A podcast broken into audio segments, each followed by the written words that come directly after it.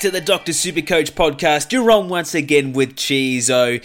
Footy is back, and we've finally got some actual men's football to break down and see what changes may have come from the rule changes for 2019. To help me break down some of the JLT matches that we've got, I've got JB on with me tonight, mate. Uh, you've finally been allowed to be on a podcast for me, uh, JB. Uh, how you feeling about that? It's good to uh, be finally back together. Yeah, it's an absolute honour to be podcasting with you, Cheese. I've been waiting my whole life for this. Oh, good. So um, you haven't planned that at all? That There's no script in front of you, anything like that? Cheese, I'm reading exactly what you sent me, dude.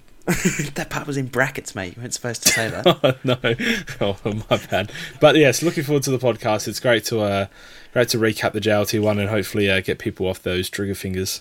It was good to actually finally see some some footy. We've we've heard for weeks about uh, trial matches and intra clubs and under twenty three games and uh, only the forwards play each other and then only the rucks. Just every other possible combination other than two teams going head to head on live television. So it's been a bit of a tease, hasn't it? It has a little bit, and you know what happens is when you don't have live footy to see with your own eyes and for things to pass the eye test, you just fall prey to everyone's every single person on Twitter that has an opinion just somehow manages to sway you, and it just even if you don't believe it at the time, it still sits in the back of your subconscious, and then you, you it just it just hatches all of a sudden, and you come up with that realization as well, and you start believing in things that know, aren't actually real because of the things that you read. So finally being able to have the eye test ourselves is fantastic, uh, JB. So we will go through a lot of the matches today and talk about some of the eye-catching performances maybe some that weren't eye catching as well. JB we'll talk about Zach Merrett, I'm sure. Uh, but what we oh, should wow. touch on is the Patreon. Uh, we did have our competition for the prospectus that we were giving away for our new patrons, and Martin Wheatnow was the winner of that. We did have a bit of a uh, interesting way to draw the uh, draw the winning name, didn't we, JB? Yeah, the cutest dog in the world, and uh, your oh, dog, thanks, dog also Chizo. Uh, uh, drew, drew, it out from the uh, the sock basket, and uh, the name was in there. So very very good way to incorporate the uh, the best looking dog ever. And if you also want to see what Cheese looks like, you can find us on the, our YouTube channel as well. So uh, very very cute. We do also have some patrons that we do need to go through that have signed up uh, just recently.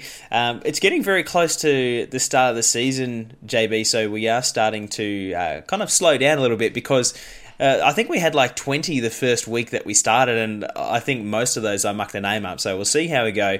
Uh, tonight we've got Jamie Eccles, Mikey Boy Stanfield, Stuart Lockhart, a Bradley Pratt, Matt Baines. Thank you for signing up, and uh, a Thomas Newman. JB, I think you know that young man. Unfortunately, yeah, we're both acquainted with him within the, the Doctor Supercoach page, but good guy, Tom, and I think we can already see him growing as a, a Supercoach player since he's jumped into that Slack channel. So uh, actually, I can, if I can just pump our tires quickly here, uh, a lot of comments about how people are improving from when they got there to the teams that they're making now. So, if there was ever a time to jump in on the Slack channel in the in the Patreon, it'd be in the preseason where you can still make drastic changes with no consequence. So, I think people are really enjoying the advice.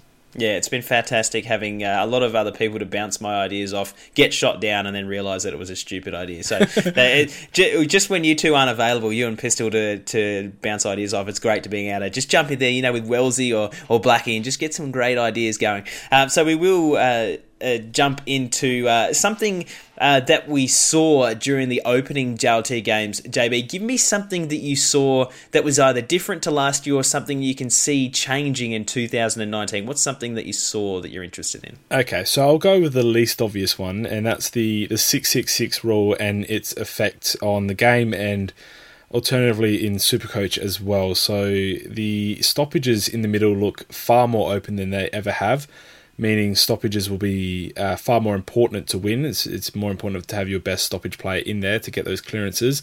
And when the clearances are had, it's a one on one almost everywhere in the forward 50.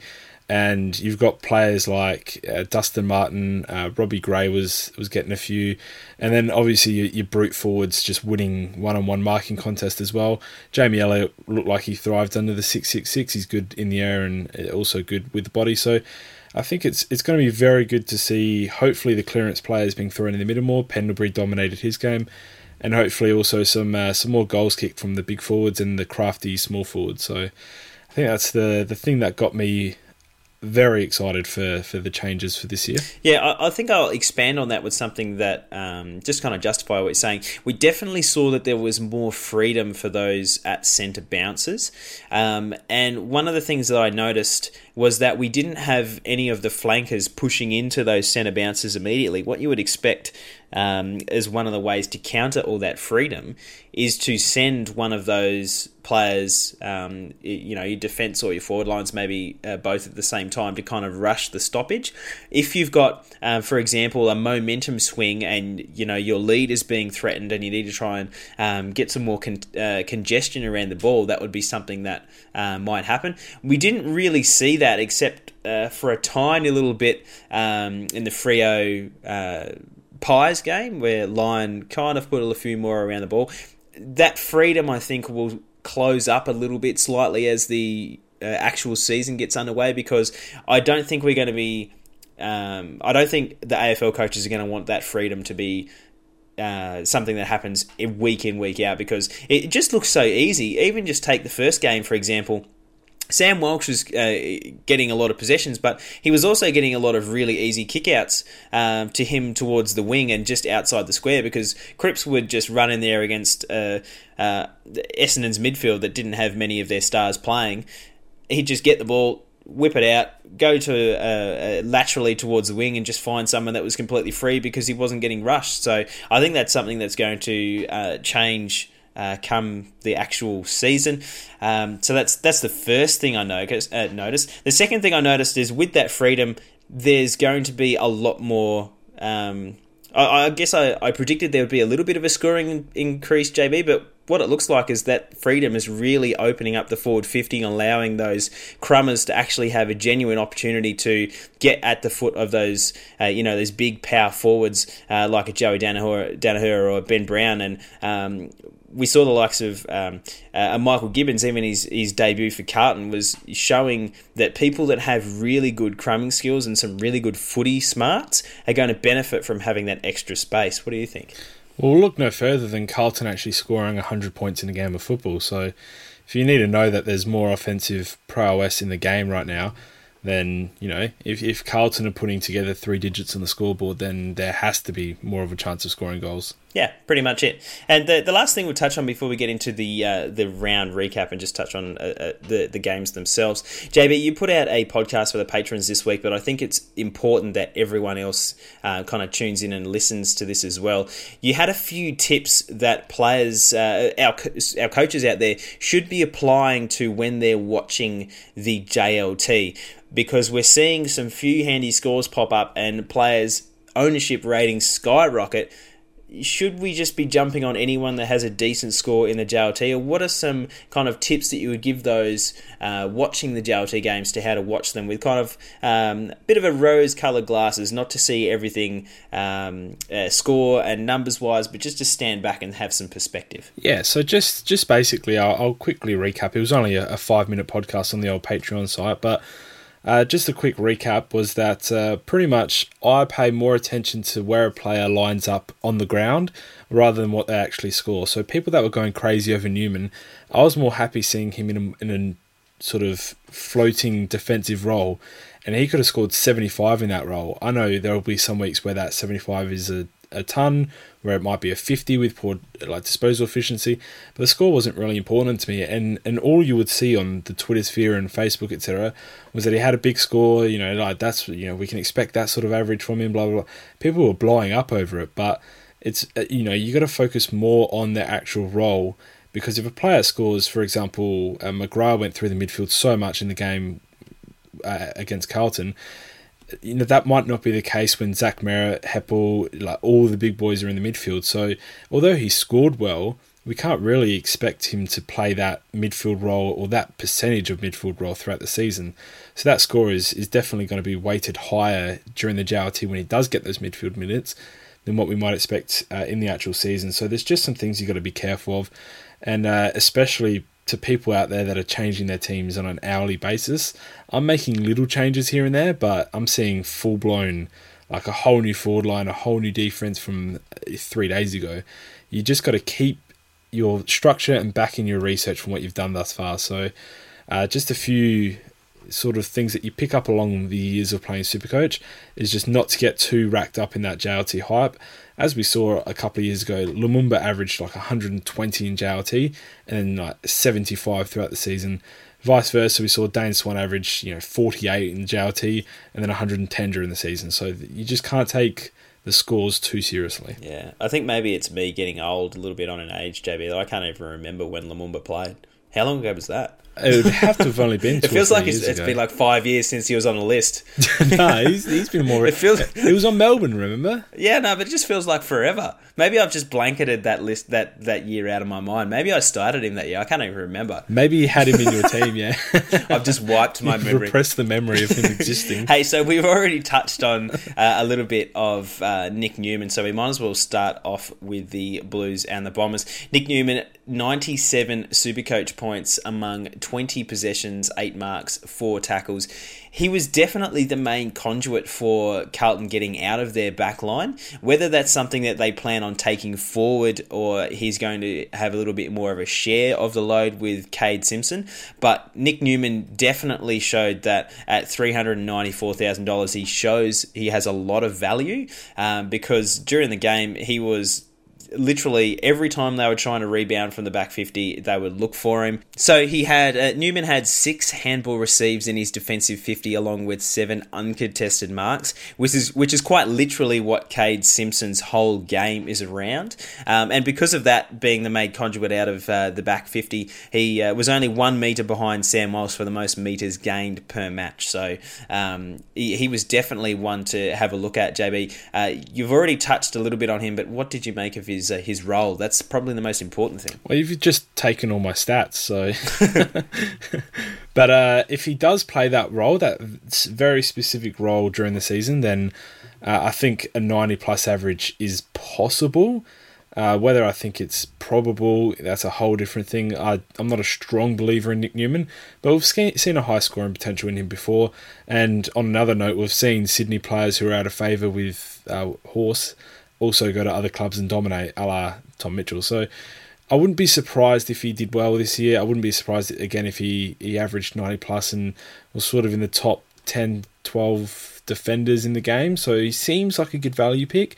But at the same time, he could easily average 80 points and, and be a disaster. And, you know, that would surprise me no less than him averaging, you know, the, the 90 points or something like that. So he's someone that you're going to unfortunately make or break your defense with with you know an early trade or something if he starts off poorly.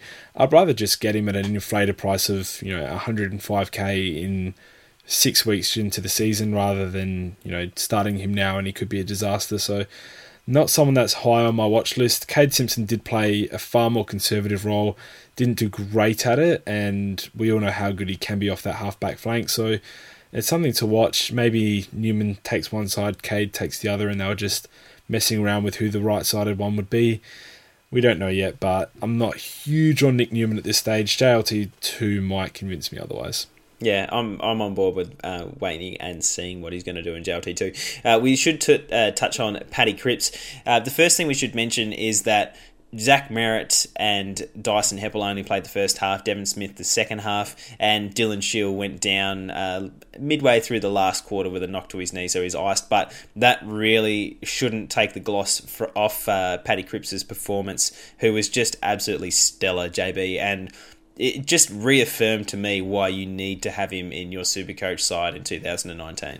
Yeah, he's in 53% of sides already, and I don't think that's even nearly enough. So, someone that was in the first two or three midfield selections in my team has not moved since the Supercoach Gold Picker opened in December and won't move from my side either. He's absolutely in the peak of his life right now and will score a lot of points this year. Would not shock me if he was the number one midfielder for the season.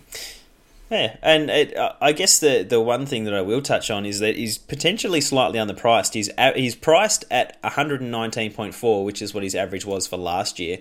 But after the bye last season, he averaged one hundred and twenty seven coming home. So potentially, Ooh. you're even getting a, a, a slight, uh, you know, undervalued Paddy Cripps as well, if that's anything to go on. So, um, 33 disposals and 20 contested possessions. He is just going to be uh, incredible once again. JB, Sam Walsh.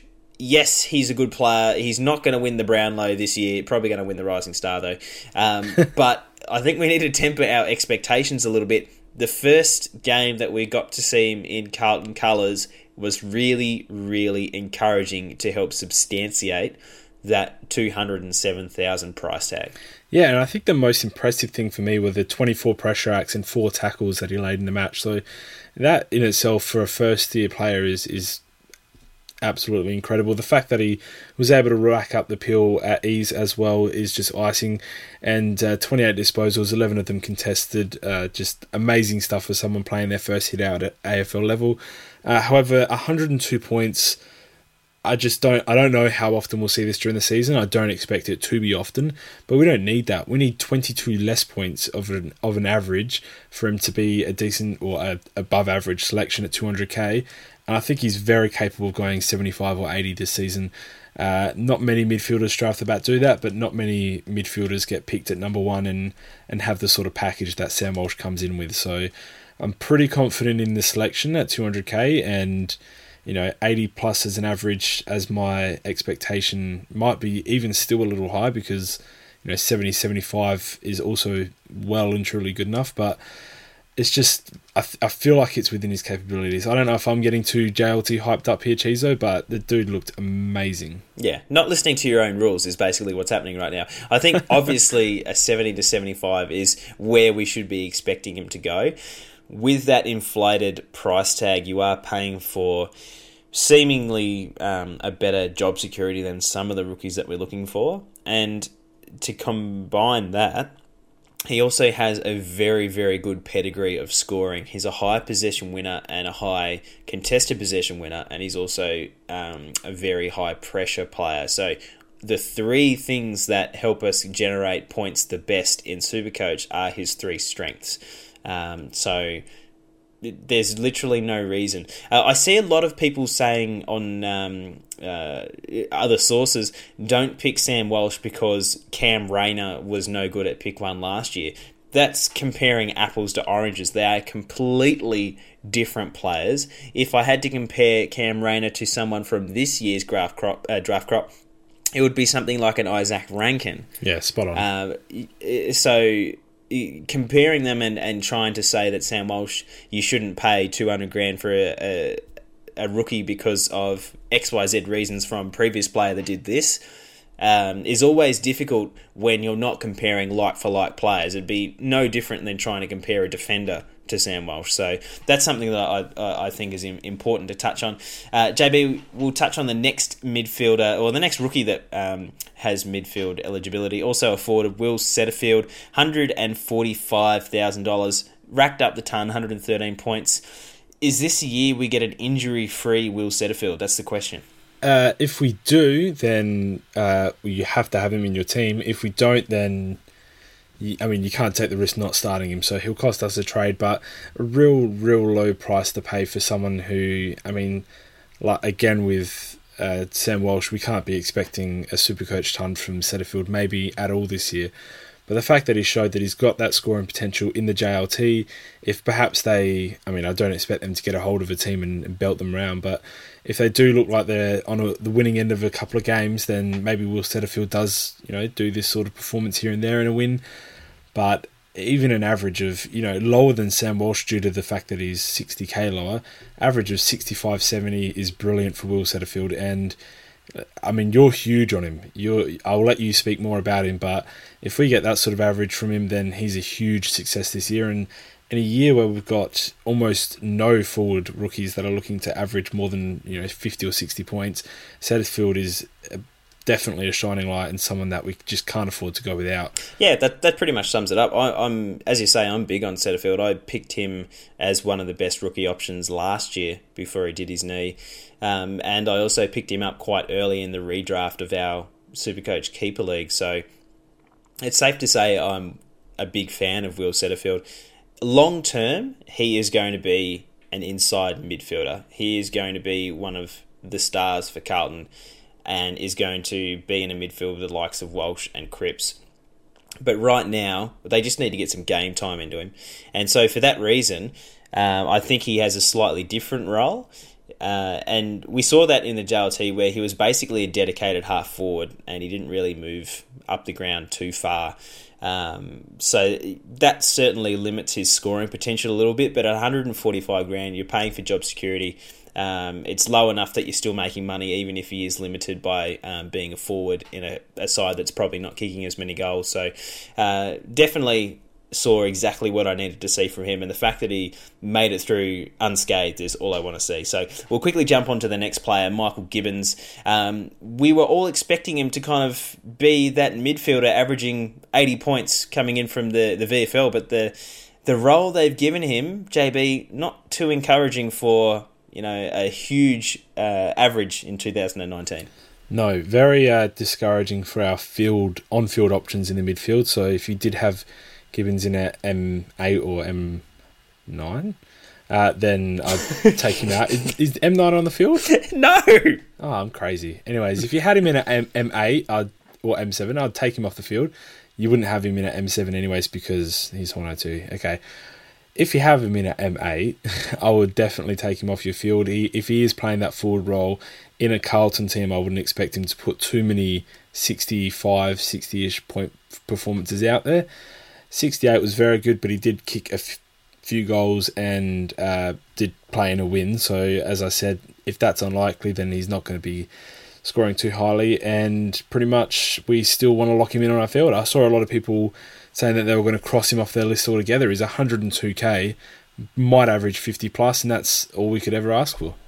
Yeah, at that price, it doesn't matter what he scores, just as long as he's playing round one. So we saw uh, pretty much everything we needed to see from Gibbons. Um, Zac Clarke was pretty good in the ruck, JB. We can't really go into too much depth because he was the sole ruck for the night, and he's not going to be that um, for Essendon come round one.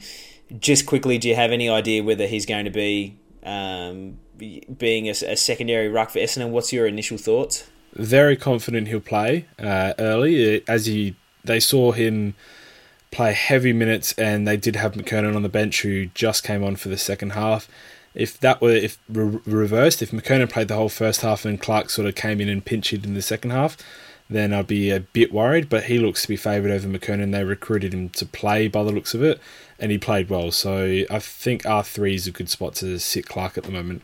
Yeah. So Leuenberger's obviously gone, so they have no backup to Tom Belch to Bellchambers. You had to throw that in Tom there. Bel- I, I, know why you're laughing, but no one else is going to get the context, so we'll move you on. give it if you want. Uh, on your um, JB on his podcast to the patrons was going on about how Zach Clarke could uh, was it unsettle Matty Leuenberger's position in the Essendon starting side. Is that right? And then uh, we we all had a little bit of fun in the Slack channel making fun of you until you realised that uh, he wasn't actually on the list anymore. I forgot Bell um, Chambers existed. uh, yeah, so Zac Clarke, as an Essendon supporter side of things, if we have a genuine kind of uh, chop out ruckman. Say Cale Hooker does quite a good job. Um, Joey Daniher has also um, spent some time doing that. Yet I don't think they'll do that, uh, particularly the start of the year with Joey. We also know that Hooker has just gone down for four to six weeks with a calf injury. All of this is leading me to think that Zac Clarke is probably going to get games and probably get games early. But I think long term, I don't see him and Bellchambers in the same team for a long period of time. Uh, I, I, I, you know, I don't see him playing 15 plus games in 2019.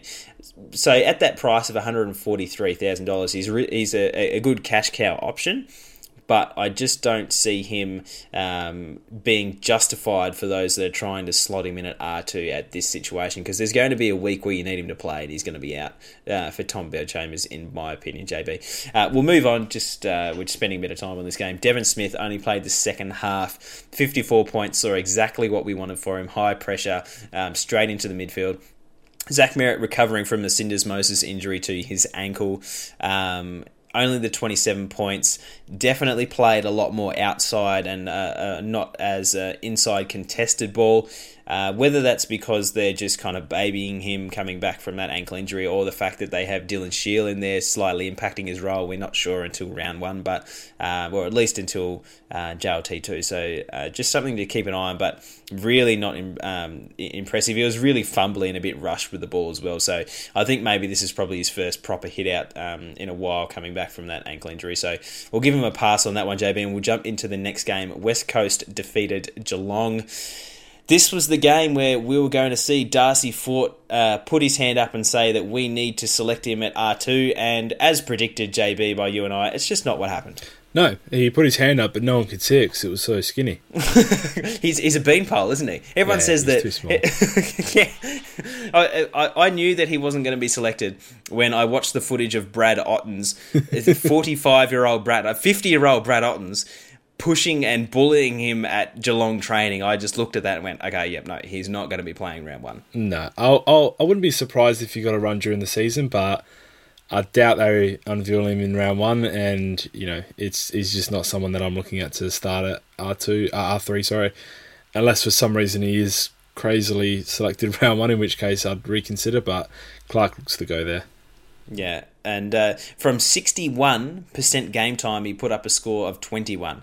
I feel like uh, even you could do uh, better than that, JB. But uh, we'll, we'll move on. Uh, Sam Menegola only played a half, but just 18 disposals and 8 marks, 76 super coach points. 50% game time, JB, is just ridiculous. Looks amazing, Menegola. And very underrated in the Supercoach community as someone who just goes out, does their job, averages 100 on the dot, and is done for the year. So I do like Menegola as a selection. Just make sure you're keeping an eye on those bye structures with obviously starting Dangerfield, Menegola. Uh, there's a few players in that bye that are decent forward options. So if you've got too many, then maybe pull back a little bit. But Menegola, I think, is a very, very safe option for the year. Only in three percent of teams as well. Unbelievable. So, yeah, yeah, and uh, I think he's going to get a little a little bit more time in the midfield this year as well, just the way that they yep. um, restructure things. So I can only see his uh, his scoring potential going up. Priced at hundred, I think he'll exceed that slightly in 2019. So definitely one to look at. The only reason I don't have him, as you say, JB, is our bye structure as I've already got. Danger. We'll talk about a few Geelong rookies. JB, Jordan Clark and Charlie Constable. Fantastic performances from them. What do you make of those? Yeah, uh, Constable was already in my side. Uh, 92 points uh, did rock me a little bit. I didn't expect him to have that sort of ceiling in any game, let alone uh, you know, an AFL game. So, um, pretty crazy. But I mean, I don't expect him to have that crazier ceiling during the season uh, he just sort of slots in there at M8 or first off the bench. That's that's fine either way. 123k mid should be in most teams. Jordan Clark did play without Zach Tuohy, so I'm not certain he'll get as free of a run during the season.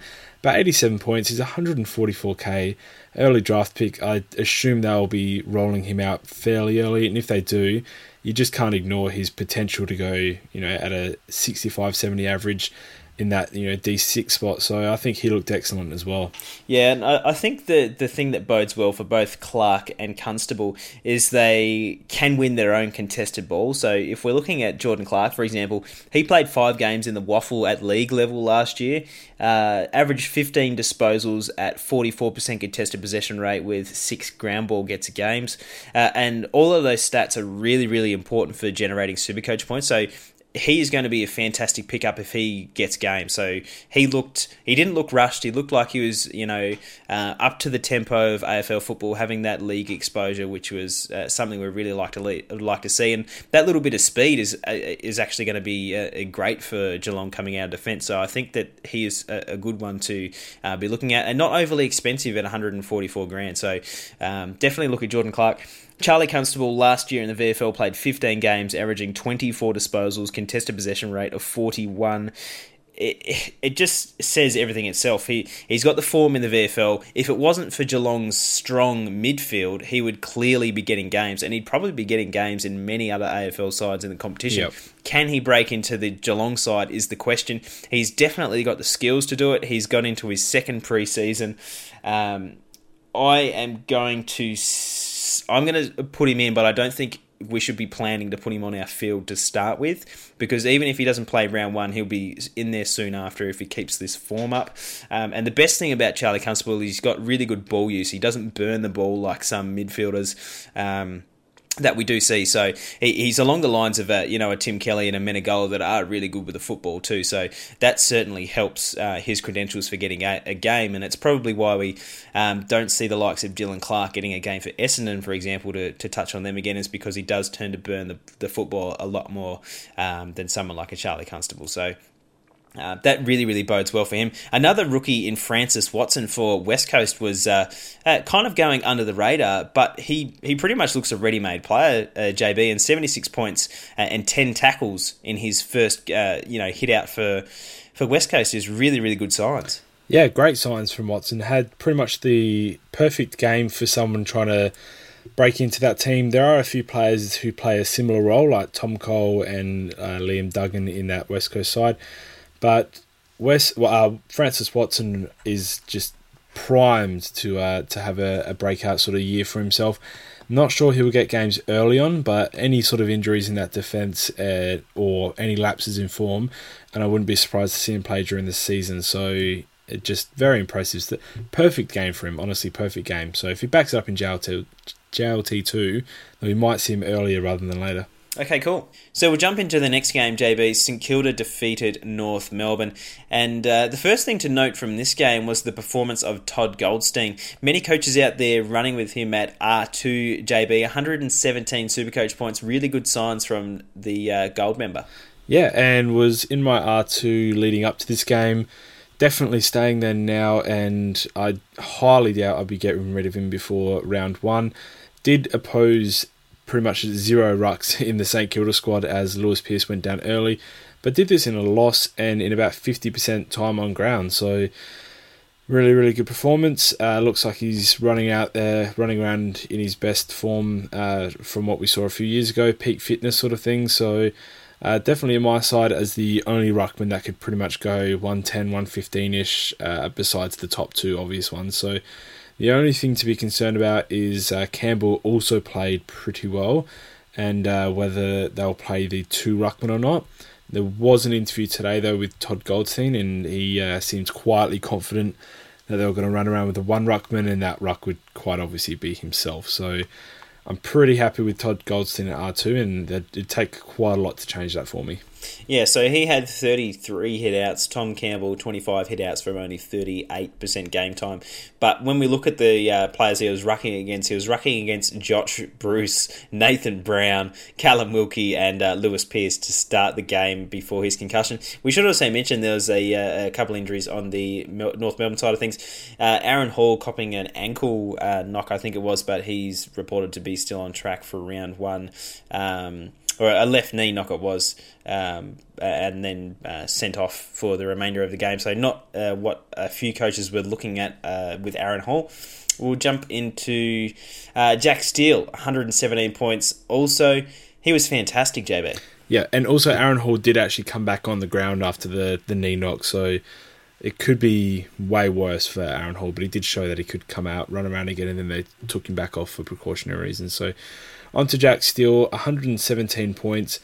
Uh, unbelievable. So Jack Steele, uh, midfield wide open right now with uh, Jack Steven taking some time away from the club. And Jack Steele looks like he's going to be the biggest beneficiary. So 117 points. I'm sure you'd be able to tell me what he sort of ran home with last year, but I'm pretty sure post bye it was approximately 110 point average as well. So to do this, uh, to start the JLT like this, he's showing us that he's primed, ready to go this year, and obviously touted very highly for his whole entire career. With the move to the Saints as well, played a lot of forward time. Everyone had him as a rookie that year and uh, also a rookie price player that year. Played amazingly in our sides. Now going into that full brute midfield type role, and I could see him I see him averaging 105 points this year. Not quite there for a top six option, top 10 option, but I could see him doing some very good things this season. Yeah, he's fantastic. Um, really becoming that player we all knew he could be. The standout for this game, Jamie Macmillan, 136 points. He was pretty much everywhere, JB. He was taking kickouts. I think he took five for the match. Um, is someone that has always kind of been around the mark, but has never really blossomed into a player that could be anything. But he kind of did everything on the weekend, and uh, definitely something to um, keep an eye on if that's uh, you know he's going to be benefit from the kick-in rules, for example, JB. But maybe not someone that we really need to be uh, putting high on our priority list unless we see something fantastic again in JLT two. What do you think? Yeah, absolutely. I think you've nailed it there. I uh, don't think his role has changed from last season, and he definitely wasn't averaging 136 points. So, you know, priced effectively. He'll have good games and he'll have bad games throughout the season. Not really one to watch. Sure. Uh, on the Saints side of things, Jack Billings is just being that ultimate tease, putting up a super coach ton with a couple goals. Uh, probably for the first time in his career, he kicked two goals to one behind and not the other way around. And the ultimate tease has gotten into my Supercoach team, G. So I've got Jack Billings at F3 at the moment, and I feel disgusting. I think I'm the only player in however much ownership he has, which I'll find in a second, to actually have picked him this year and last year. So I feel like anyone that had him last year is just not touching him. Anyone that has him this year definitely didn't go through what we went through last year, so it's sort of fresh it all. But Jack Billings is in my side a few things that have uh, turned me on to Jack Billings recently. The coach did say after the game that if Parker gives them that sort of influential forward time, he was very creative with the football, very good with the footy, he kicked a couple of goals himself, then that would free up a lot of space for them to experiment more with players like Billings in the midfield. So, uh, spoke highly, did name Billings uh, specifically, and said Parker doing well in the forward line opens it up for him. That and the fact that I think Richo does enjoy being employed. Hopefully, you'd put one of your best midfielders in the middle. Uh, if I see anything different uh, in JLT at JLT two, then I'll be taking him out of my side. But right now, things look okay for Jack Billings. Maybe we just we were just a year too early, and that ownership is uh, four percent, by the way. Sucker absolute sucker. I can't, yeah, I, you, I can't wait. I can't wait for you to crash and burn. Uh, we'll touch on a few players that we uh, we should finish off. Uh, Dylan Robertson got through the game unscathed. Um, the thing that puts me off for Dylan Robertson is that his role changed about four times during this singular game. Anyway, so that's something that uh, has always put me off about Dylan Robertson. He's going to be a uh, a good scorer. He's underpriced because of the heart issues last year, but um, is he going to have a scoring friendly role every single week? Is the question. He might be throwing up a few 60s in there. So um, that's the only reason I'm picking someone like a Brodie Smith over Dylan Robertson at this stage. Uh, Matthew Parker, as you touched on, fantastic. 81% time on ground, led the uh, team for tackles with uh, seven and kicked a couple snags himself. And Nick Hind uh, didn't have a, overwhelming game, but ten touches, six contested possessions from fifty eight percent game time. Uh, really kind of builds his case. JB, talk to me a little bit about Callum Wilkie and his game. We were all kind of thinking he could make a, a, a round one dash in our defensive lines. Maybe not uh, what we expected. Yeah, didn't have a uh, didn't piece together a great game. Only the four handballs and one mark for the whole entire match. So uh, didn't really put it together. Only 46% time on ground, but they don't seem to be favouring him over uh, some of the other rebounding defenders. You did speak about Robertson, who took that role a little bit. Savage, uh, Webster, and they've even got players like uh, who was the who was the high draft pick they had last season, bouncing off the the halfback line. I always forget his name. Coffield, that's the one that I was thinking. So they've got a lot of players that could play that position. I don't think Wilkie will be favoured uh, for a spot in their best 22 early. Yeah, sure. Um, and, and, for that reason, he's just made his way out from D8 at the moment. Uh, we'll move on to the next game, the showdown, mate. You were pretty excited about this one. Did you end up actually going to this one, or did you only go to ones during the year? I didn't make it to this one, and I tend to avoid the ones during the year as well. Believe it or not, but the uh, the feral crow supporters tend to start fights, so I stay away. the feral crow supporters, all right, that's sure to set off a few people on Twitter. uh, mate, Rory Laird uh, 94, pretty much did what he always does 28 touches, 9 marks, 8 contested possessions. Um, he looks like he's going to be another great pick this year. Uh, everyone's uh, sucker. This is the Jack Billings of the Adelaide Crows. Brad Crouch, 118 Supercoach points does uh, fantastic on the weeks that he plays, but the problem with is he only plays every two or three weeks. Uh, and uh, to finish off the midfield, Rory Sloane and Matt Crouch, uh, Brad's brother, uh, another fantastic couple of scores from those guys. Their midfield just completely overran power, uh, the power midfielders to the point that the highest scoring power player was a first year draftee, Zak Butters. JB, what do we take away from this game? In terms of some of these Supercoach scores because the Adelaide Crows just totally blitzed the midfield, but only just came away with the game. Yeah, so it was a bit of a strange one. Uh, definitely a strange one to watch. It was in a ridiculous heat, so they were playing in 40 degree plus heat for the whole entire match. It got up to 41 degrees. Uh, and the game was played in 25 minute quarters with no time on due to the heat. So slightly less game time for a lot of players might symbolise a few lower scores, uh, especially on port side of things. But uh, Crows didn't have an issue scoring the Super Coach, obviously. But um, I don't know really with the with the midfield being sort of overrun, as you said, it just seemed like a, a more I mean, Port put a lot of players through that midfield. So Butters had a bit of time there. Boak, uh, Brad Ebert sort of touched through there a little bit. Powell-Pepper, obviously. Then we had Rockliff. Motlop, Motlop was in there a little bit. Willem Drew, the the uh, not draft either, but the uh, the young bloke who hasn't played yet. Robbie Gray also obviously, and uh, even a couple of others. So I think we just had a different mix in there. Most uh, bounces, hence the the spread of Supercoach points. But to touch on the uh, the fact that our best scorer was a rookie, Zak Butters looked excellent. So played a little bit in the midfield, was mostly around the half forward line and in the forward 50, and he's just silky. He had 72% disposal efficiency from his 25 touches, uh, four tackles, five marks, um, and really just looked amazing. So he'll be starting in my squad. I am pretty confident he'll start in round one as well but I don't think he'll have anywhere near the scoring potential that he showed in this game. Sure. Um, so, touch on a couple of the other rookies in uh, Connor Rozee and Zave Duursma. Uh, a, a, few coaches thinking that they should be filling some spots in their Supercoach sides. Not exactly um, groundbreaking performances from the showdown. No, not groundbreaking. Uh, Willem Drew was another one of them uh, as well that you didn't mention. 77 Supercoach points, 16 disposals. He looks like he's going to jump into that Ollie Wines type role. He's got a few preseasons under his belt now and, and looks a big lad. So um, I wouldn't be shocked to see him in round one. Duursma, quite the opposite. He looked good in the under 23s pracky match, but only the nine disposals in this one. Snuck forward and got a goal uh, there as well, inflating his score a little bit, but didn't look quite up to it. 58% time on ground.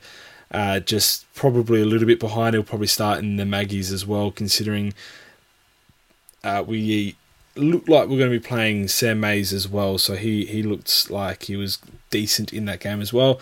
So I wouldn't expect Duursma to be getting that role. Rozee, uh, I think, is definitely a chance to play. Uh, I'd, I'd say he's even probable. Only the six disposals and four tackles, but he's not really there to to accumulate a lot of the football. He's just very clean with it. So he kicked two goals, both of them quite tough goals as well. Uh, looked very polished with the football, and I assume he's going to be floating in and out of that forward line, maybe spending some time down back as well. Just not a super coach option. Yeah, and that elevated price really um, kind of puts you off him as well. Yeah, for sure. Uh, on the uh, Crow side of things, uh, Brodie Smith, 103 Supercoach points, 27 possessions, a lot by foot, a lot uh, running out of half back, kicking um, uh, to hit up uh, players up the field. He really just did affirm his position in a lot of Supercoach sides. Yeah, and this is exactly what we wanted to see from Brodie Smith. He's really a one trick pony. He he does what he's always done in his career, and that's bounce off halfback.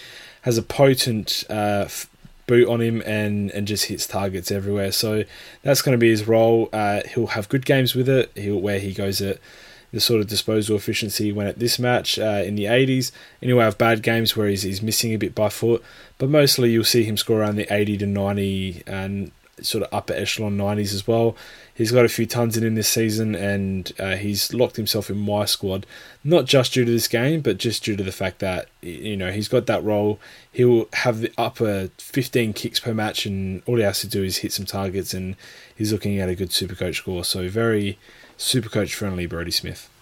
Okay, and up next we've got the Derby GWS Giants uh, defeating Sydney, something we might see uh, during the year as well. Isaac Heaney and Callum Mills, the two young guns that we've been praying will get some more midfield time, seem to have been alternating uh, during this game. JB, both cracking the Supercoach ton.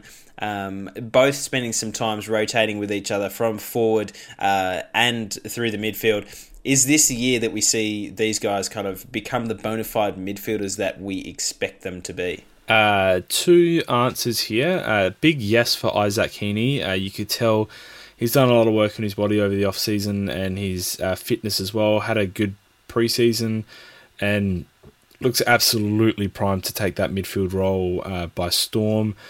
He's locked into my F2 as he probably is for most people, F2 or F3.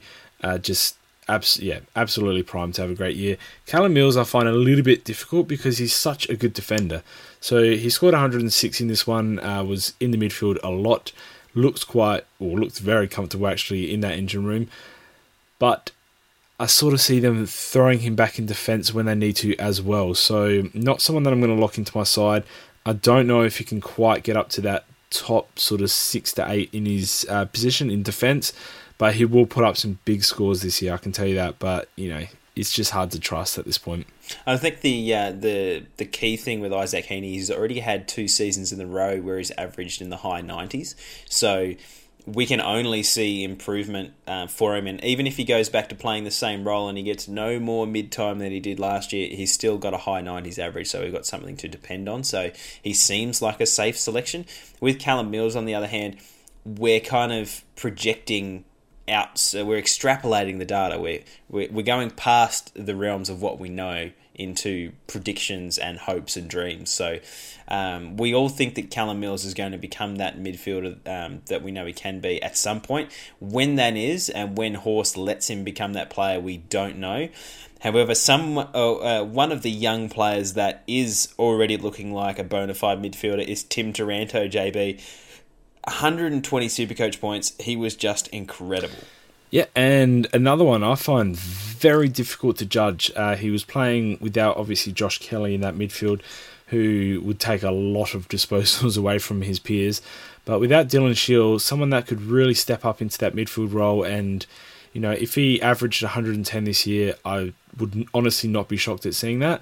But at the same time, if he averaged something like 98 to 105 ish, again, I, that just wouldn't surprise me at all. So, not someone that I'm looking to start in my squad, but also not someone that I'd like. I'd be shocked with having as an upgrade target as well during the year. So, if you've got the cojones to pick Tim Taranto, you either be very, very happy and, and you know be rubbing it in everyone else's face, or you'd be sorely disappointed and, and wasting a trade around the buyers. So he could go one of two ways, but he's definitely got the potential for either. I think it's also important to remember that uh, Jacob Hopper didn't play this game either, and he is less likely to be able to play a forward mid role than um, what Tim Taranto is. So mm-hmm. it's also important to remember that. But all the signs are pointing positively towards Tim Taranto having a breakout year. But one of the other midfielders that is kind of going slightly under the radar, radar is uh, Coniglio. 140 Supercoach points, 35 touches, 10 tackles, and a goal, 17 contested possessions. He's just ticking all the boxes to be one of those bona fide midfielders to go 110 plus.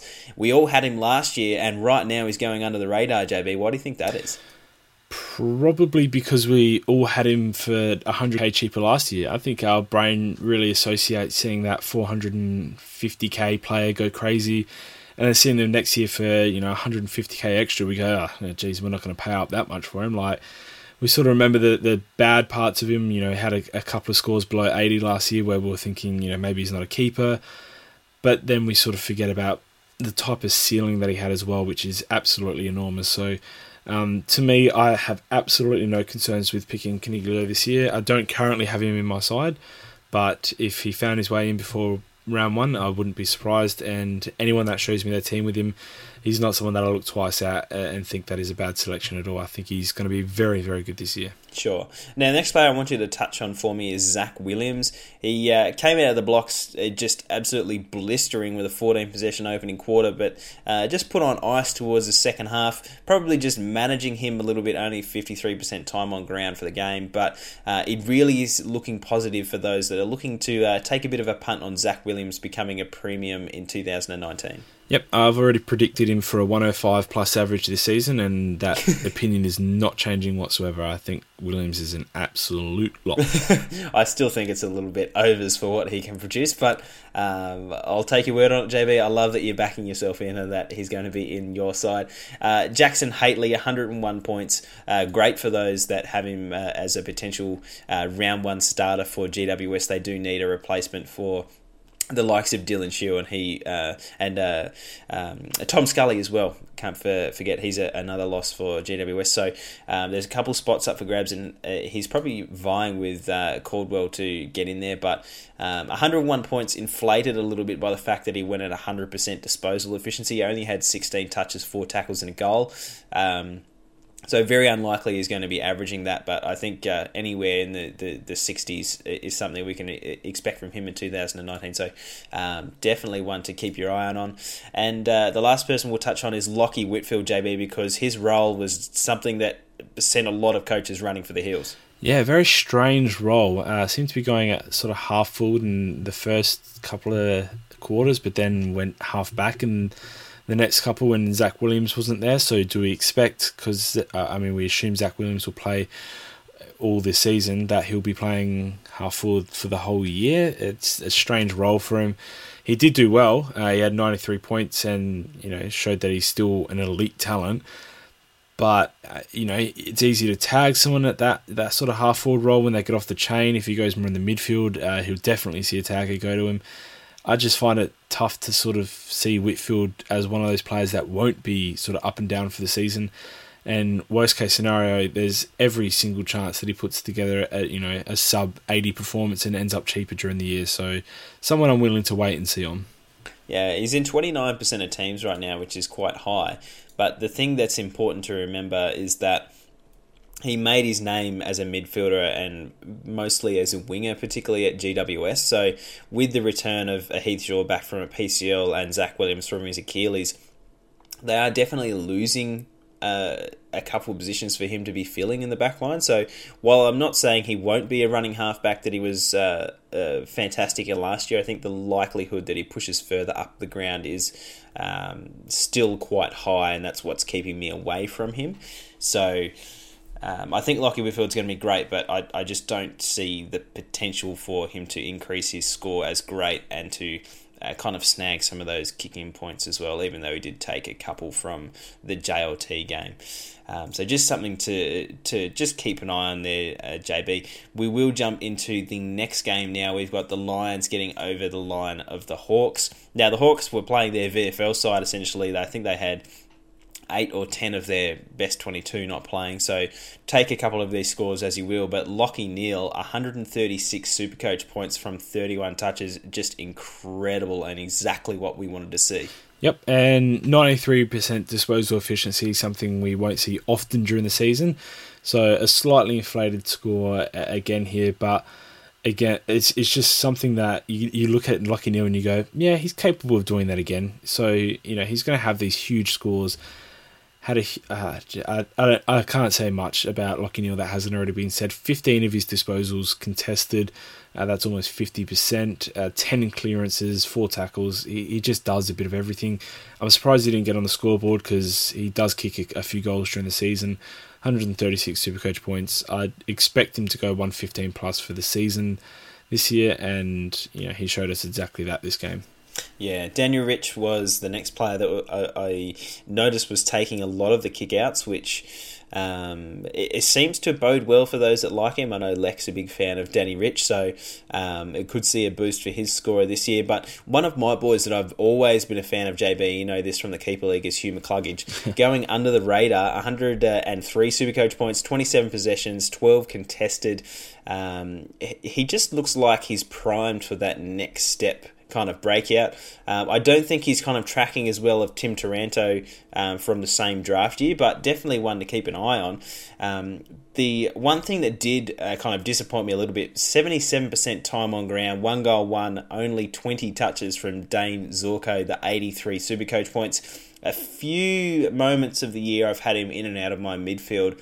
Not exactly what we were hoping for. Yeah, I mean he was he was just sort of uh, jogging along Looks like he was going a little at half pace at times. Uh, as I said earlier, Supercoach scores in the JLTs and everything. Maybe Zorko just isn't a fan of the, the warm up comp and, and just uses it to sort of uh, stretch his legs a little bit. Looked okay with the 20 touches and, and the goal, so you know I, I don't expect him to average you know, any less than triple figures this year. Um, I mean, I haven't had him in my side, but you know that he, he can also go below the, the ton especially when he's got a run with player uh, to go with him. So um, risk reward with Zorko is pretty much uh, self-explanatory. So yeah, not sh- not sure he's a lock uh, or anything of that nature, but again, like I, I'd be surprised if he went less than triple figures again. Yeah, sure. And on the Hawk side of things, the only um, there's a couple rookies that we do need to talk about. Harry Jones um, is selectable as a defender in 2019, but rotating through the midfield, he is um, at heart a contested inside midfielder, so that's great for us. 79 Supercoach points from 21 disposals, 8 contested possessions, 79% time of ground. Looks really, really good.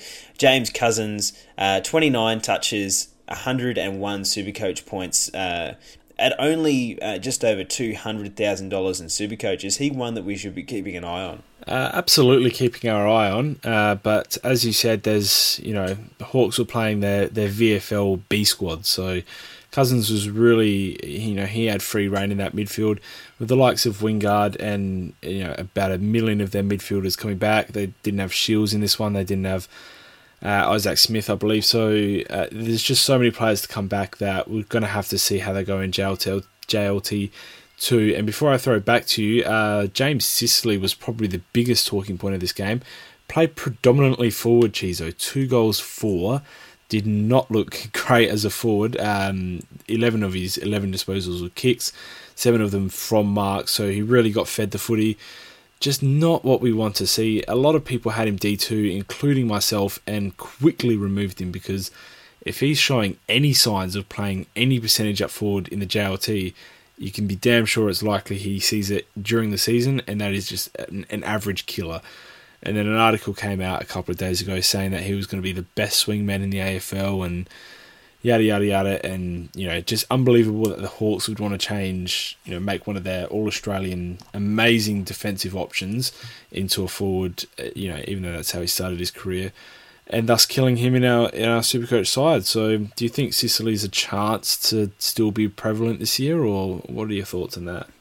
I think that he is going to be a good Supercoach player for 2019, but I just as you say, it has scared me off a little bit because any player that has a role that can change at in the middle of a game, dependent on how the team is going, is something that really does um, kind of scare me away. I'm thinking a little bit on the lines of Dylan Robertson as well, where they can change in between a lockdown or a, a rebounding defender at any given time. So um, it, it, I'm along the same lines, and straight away it did kind of send off the alarm bells a little bit. Um, but we do have to wait and see because he is going to be one of the better defenders in 2019 if he gets to keep that role.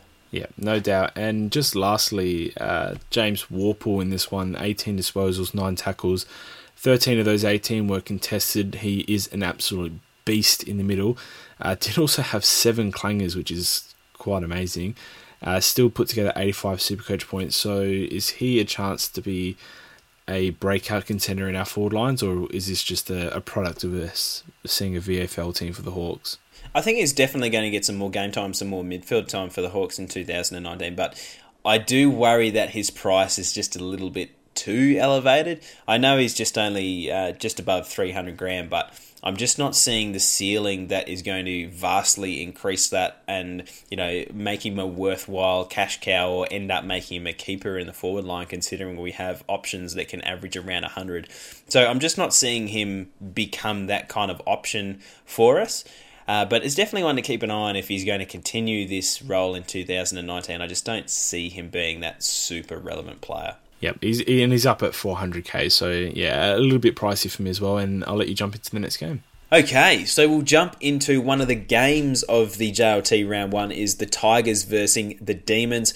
After uh, the Demons doing much of the running, the Tigers got over the top, and it's hard to go past uh, some standout players in this game, namely Bachar Houli for the Tigers and Clayton Oliver and Angus Brayshaw for the Demons. We were a little bit worried that um, bilateral shoulder reconstructions in the off season was going to impact Clayton's, uh, you know, beginning to the year, but he's just shown shown that he's just a, a, contested beast, whether he's got shoulders attached or not. JB, he was just fantastic. Yeah, absolutely fantastic. And in only 68% time on ground, he scored 127. If you're looking for a player over 600k who isn't called Cripps or Macrae, then I mean Clayton Oliver just has to be your third or fourth. I mean, there's only four players really that you know, okay, I'm I'm butchering this. Clayton Oliver's a great selection, and he, he's he's definitely one of the first picked in my team. I saw he had double surgery, did sort of weigh me off for a couple of weeks, but this performance has just absolutely got me back on board.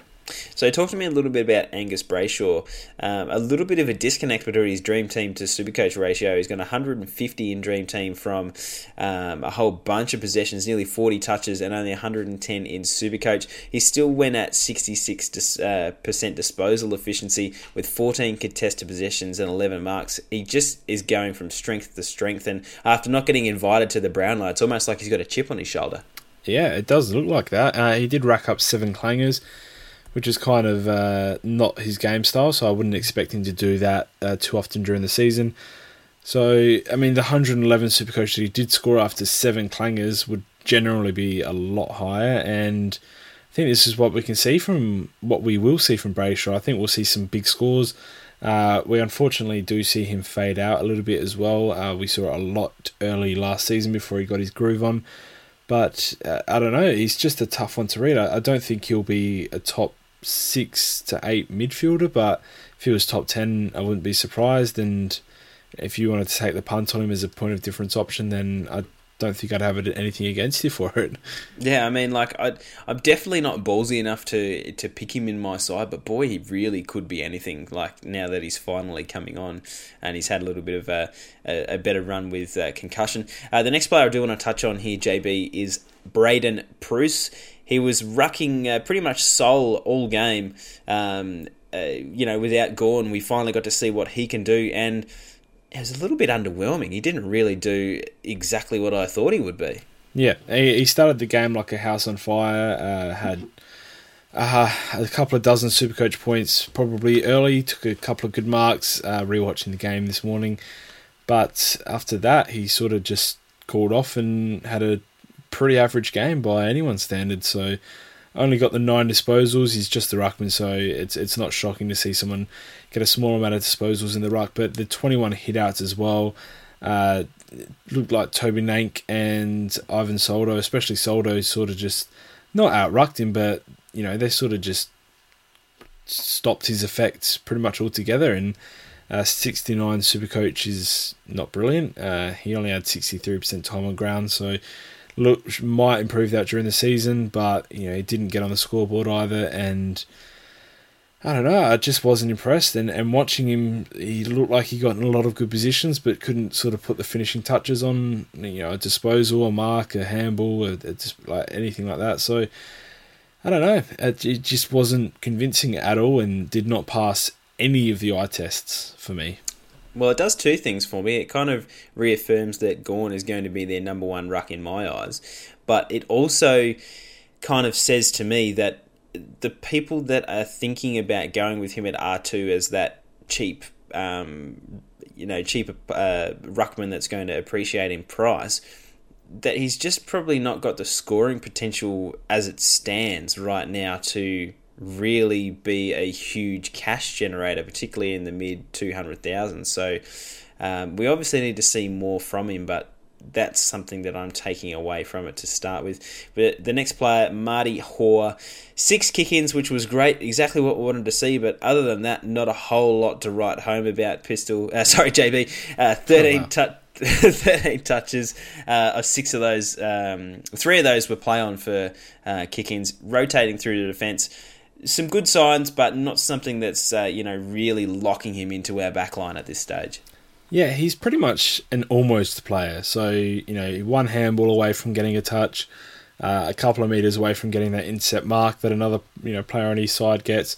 Just looks like he's almost in the right position to get all these disposals, but he's just not quite there. So, I don't know if that's something he needs to learn throughout the VFL or if they'll start him in round one and, and sort of hope he picks it up as they go, or if he just had a sort of a lower type game for the club uh, in this JLT1 uh, hit out. But you know, he just sort of wasn't quite there. He didn't quite grab my attention enough. And uh, great that he got so many kickouts because if he gets that during the season, then uh, you'd expect him to sort of hover around a, a 55 60 average just based on the fact that he's getting a few free disposals a game.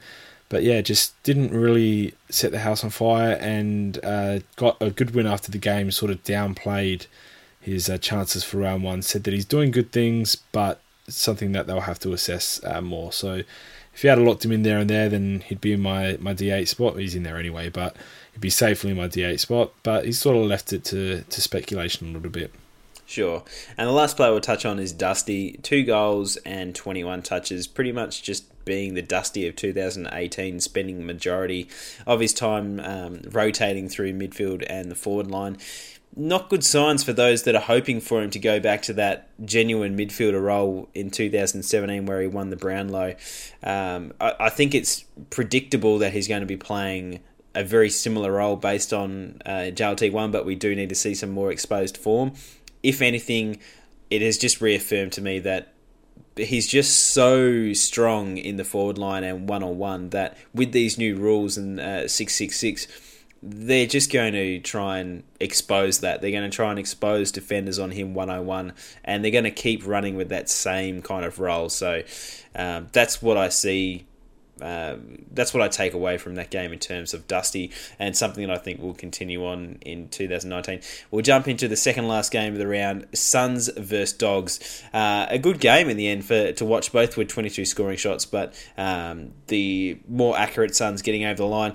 Jack Macrae you can't start the season without him, can you, JB? He's unbelievable. Yeah, you need to absolutely lock him in. He's worth the price tag. Maybe even underpriced. Uh, wouldn't be surprising if he increased on that average. Okay, it's hard for someone to just suddenly increase on 130, but um... honestly, he had an injury affected 44 in there, and I wouldn't be surprised if he increased on his average this year. Yeah, fair enough. Yeah, no, I, I, I do appreciate that. Um, a forty-touch game, just he. I think they play the Suns in round three as well. And the way that the uh, captaincy loophole works now that we don't have Titch to be dependable on, the Dogs play I think the most or the second most. Um, Sunday games. So he's going to be a perfect captaincy loophole. So if you needed any excuse to pick him up, um, you know, a lot of people are picking up Titch even though he's got a high price tag. Uh, you shouldn't be scared away from Jack Macrae for the exact same reason because he's going to continue to be that scorer that he was last year. Someone going under the radar is Marcus Bontempelli. Again, he's someone kind of like Dusty that's just so integral to the dog's forward structure because he's so good one on one that it's you know, continuously going to hold him back from being that bona fide mid, uh, midfielder that we know he can be. But 116 super coach from 30 touches is what we like to see. JB, talk to me about Tom Liberatore, 111 super coach. It's kind of what we wanted to see from him, particularly at his price point if he's putting up numbers like these, it, it's just money for Jan. Yeah, uh, just quickly back on Bon. Um, it looks like he's cluing on to the fact that when he plays well up forward, he does get played there more often. Uh, he didn't have a great one up forward, looked excellent in the midfield. So hopefully uh, Bevo sees that and goes, all right, fine, we'll chuck you more in the midfield. Uh, it looked excellent in that game. So uh, back onto Libba, uh, didn't play any time forward. He was in that great uh, inside midfielder role uh, racking up touches at, at will. Uh, 13 of his 27 were contested, which is about the ratio we expect him to go out, 50%, which is insane. Uh, four tackles as well, and pretty much just ran around the ground doing whatever he pleased. It, like, I can't say a whole lot differently about him. He had 66% disposal efficiency, which isn't great, and still had 111 super coach. If you want a mid pricer, then look no further. And uh, a lot of people on Twitter uh, you know, saying, "Oh, he's not tackling as much. He's he's not getting his head over the ball like he used to." It's his first bloody hit out, for God's sake! Like, yeah, he's still got four a, tackles. yeah, give him a break. Like, he's going to get into it. He's going to get that opportunity. So, um, yeah, I, I, I wouldn't be jumping off at this stage. Um, Tim, uh, sorry, Toby McLean we were hoping might bounce back and show some of the 2018 form that he showed at the beginning of the year, but he didn't quite spend as much time in the midfield as we thought and didn't have as many centre bounce attendances as the likes of a Jack Macrae um, and a Tom Liberatore. And if anything, Libba has caused the likes of a Dunkley and McLean to spend more time in the forward line than they otherwise would have, JB. Yeah, and we can group them together, talk about them together because they were both forward a lot. They're sufficient in the forward line. McLean had 19 disposals, playing a predominantly forward role. Uh, got on the scoreboard as well. Uh, Dunkley did not get on the scoreboard, but both played over 70% time on ground and had enough opportunity to show that they could score up there or be proficient up there or play enough time in the midfield. They did none of that, and I think we should, we should cross both off our lists pretty much for good. I wouldn't say cross them off our list, no, but they're, they're gone. Don't consider them but I think it does. Can't trust Bevo. Probably. yeah, okay, yeah, that's all you need to say. Can't trust Bevo.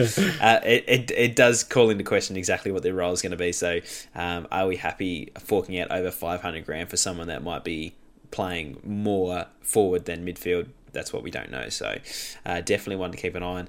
We'll look over on the Sun side of things. We'll touch on their high price draft picks to start with. We're seeing Izak Rankine and Jack Lukosius in quite a lot of teams. I think this is enough evidence to prove that they're just not going to be high scorers. We already knew they weren't be, and they're just not going to justify their prices. They're probably going to be good players, JB, but at this stage, they're just not ready for our Supercoach sides. Someone that is is Chris Burgess, 68 Supercoach points, bargain basement price, DPP forward defense swing. If he keeps putting up numbers like this, it is just fantastic news for our cash generation. Yeah, and I'm not sure how often he'll have four scoring shots in a match for Gold Coast, but uh, while he's doing it and popping up in the right places, uh, he'll be excellent for cash gen and should be on pretty much everyone's benches at this point. Yeah, okay, so we'll talk about two mature ages. talk about Sam Collins and Anthony Miles. We'll start with Sam Collins first. 93 Supercoach points. The intercepting defender uh, from the VFL is just basically coming in playing that role we knew he would be at the Suns and if anything, he's locked himself even further into a lot of uh, sides, and more importantly, probably given us more reason to put him on ground than a few coaches that will put him on the bench. Yep, had almost a flawless game, uh, 91% disposal efficiency.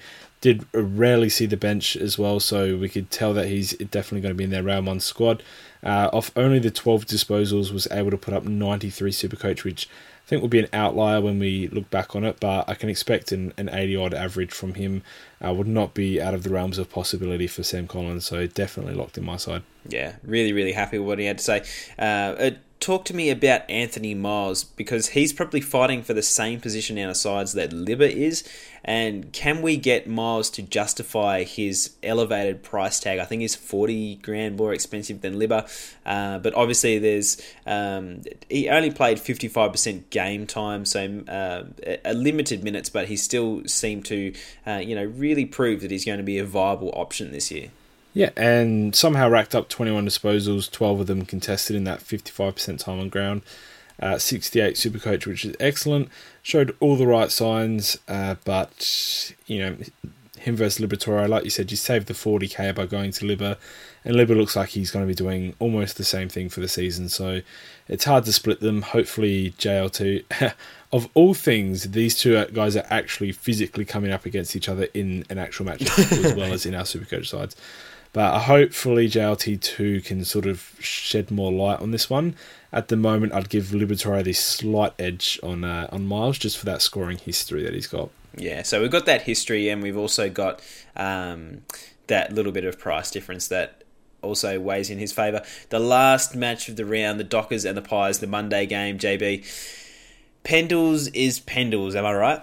Yeah, uh, Dependenbury's back. Nah, it's just JLT. Uh, they were missing a couple of cogs in the midfield, but he did look great, and this 666 rule will suit him as a midfielder playing uh, predominantly midfield time rather than anything off halfback. So, uh, did look excellent in this game. Just quickly back to the uh, the Gold Coast uh, Bulldogs game. Did you see that Matty Suckling goal? No. You have to go back and watch it. It's one of the most unbelievable goals I've seen in football. If you if anyone has not seen it, I have no idea when it happened during the match, so I'm not helpful there. But it is a must watch. It is such a ridiculous goal. Uh, it should not be possible. Yeah, he, he tends to do things like that, Matty Suckling. Um, someone that also does ridiculous things, JB.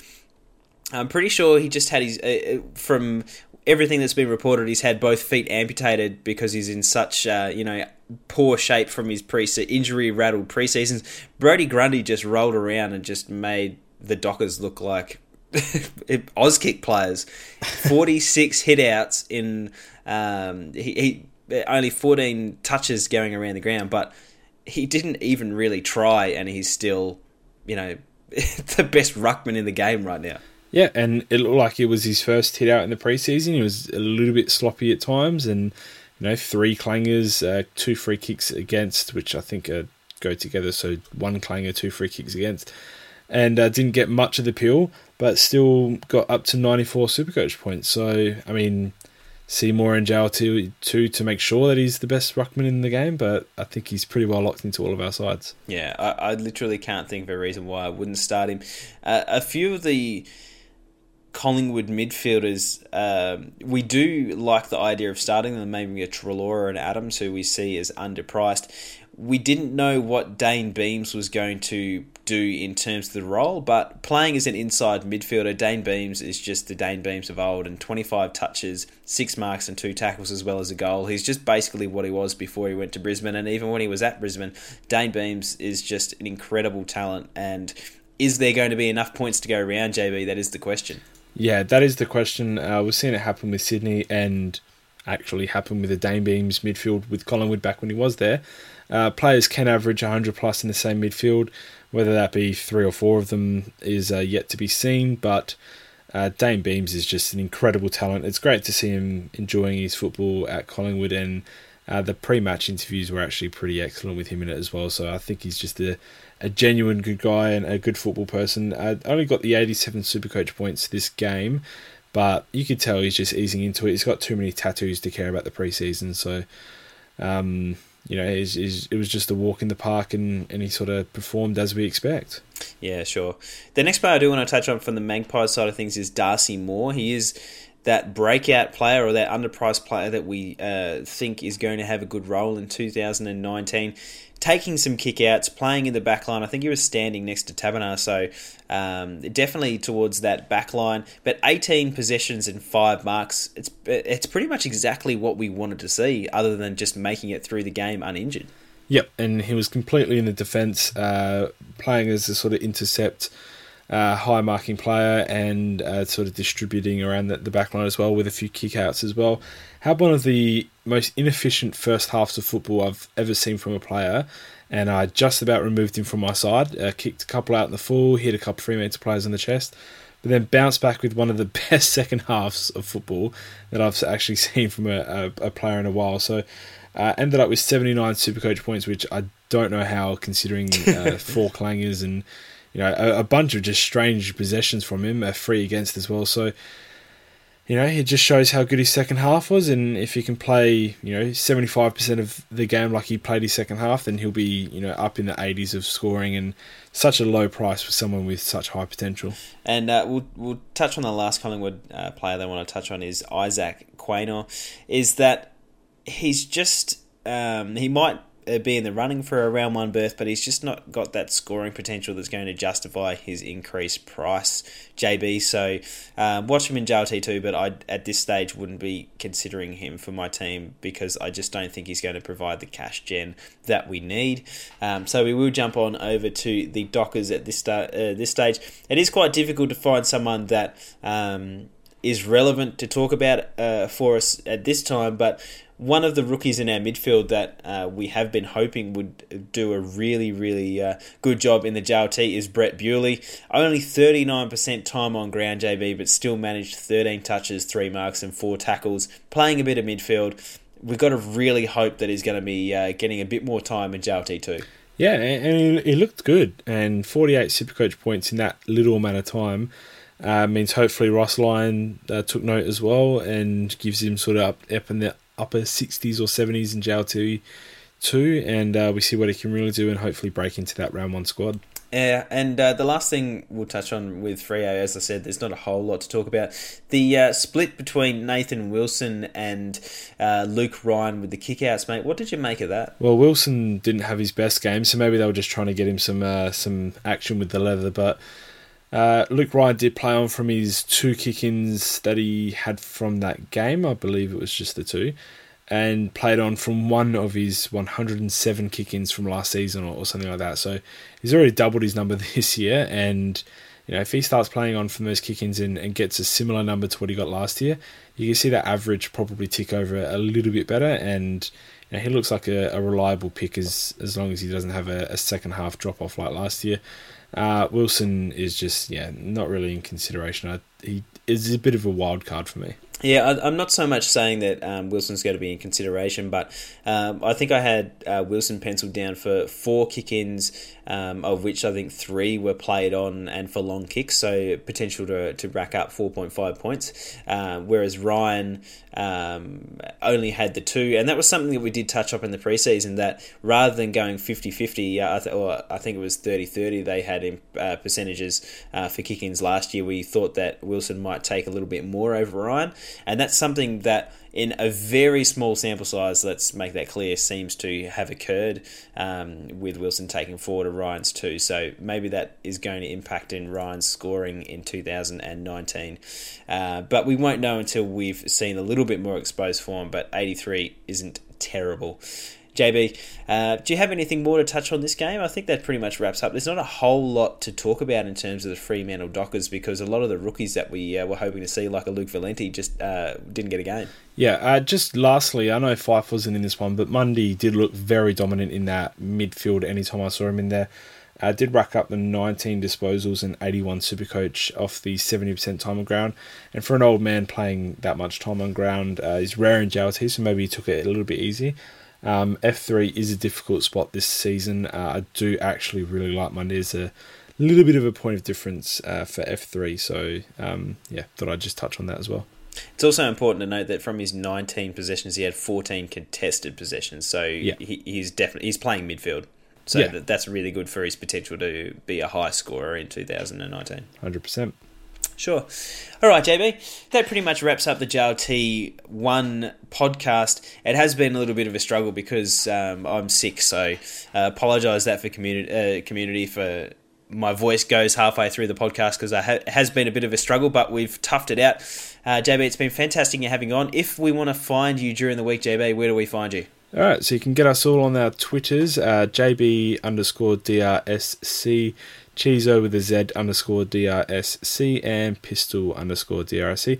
The main uh, page is Doctor underscore SC, and uh, that's that's our Twitter handles. Chizo, anywhere else? Um, no, pretty much. Otherwise, uh, the Facebook page as always. And if you do want to get onto the uh, Patreon page, get some team reveals and some inside uh, tips and tricks before the start of the season, you can find us over there at patreon.com forward slash Doctor Supercoach. Hey, JB, it's been fantastic you having you on there, mate. Thanks for sticking it out with me. It is, I know, getting late where you are there at the moment, but uh, thanks for sticking it out with me. Great to be on the podcast with you again, and uh, I'll chat to you again soon. Easy. Thanks, mate. No worries. We'll catch you later, community. Thanks for listening.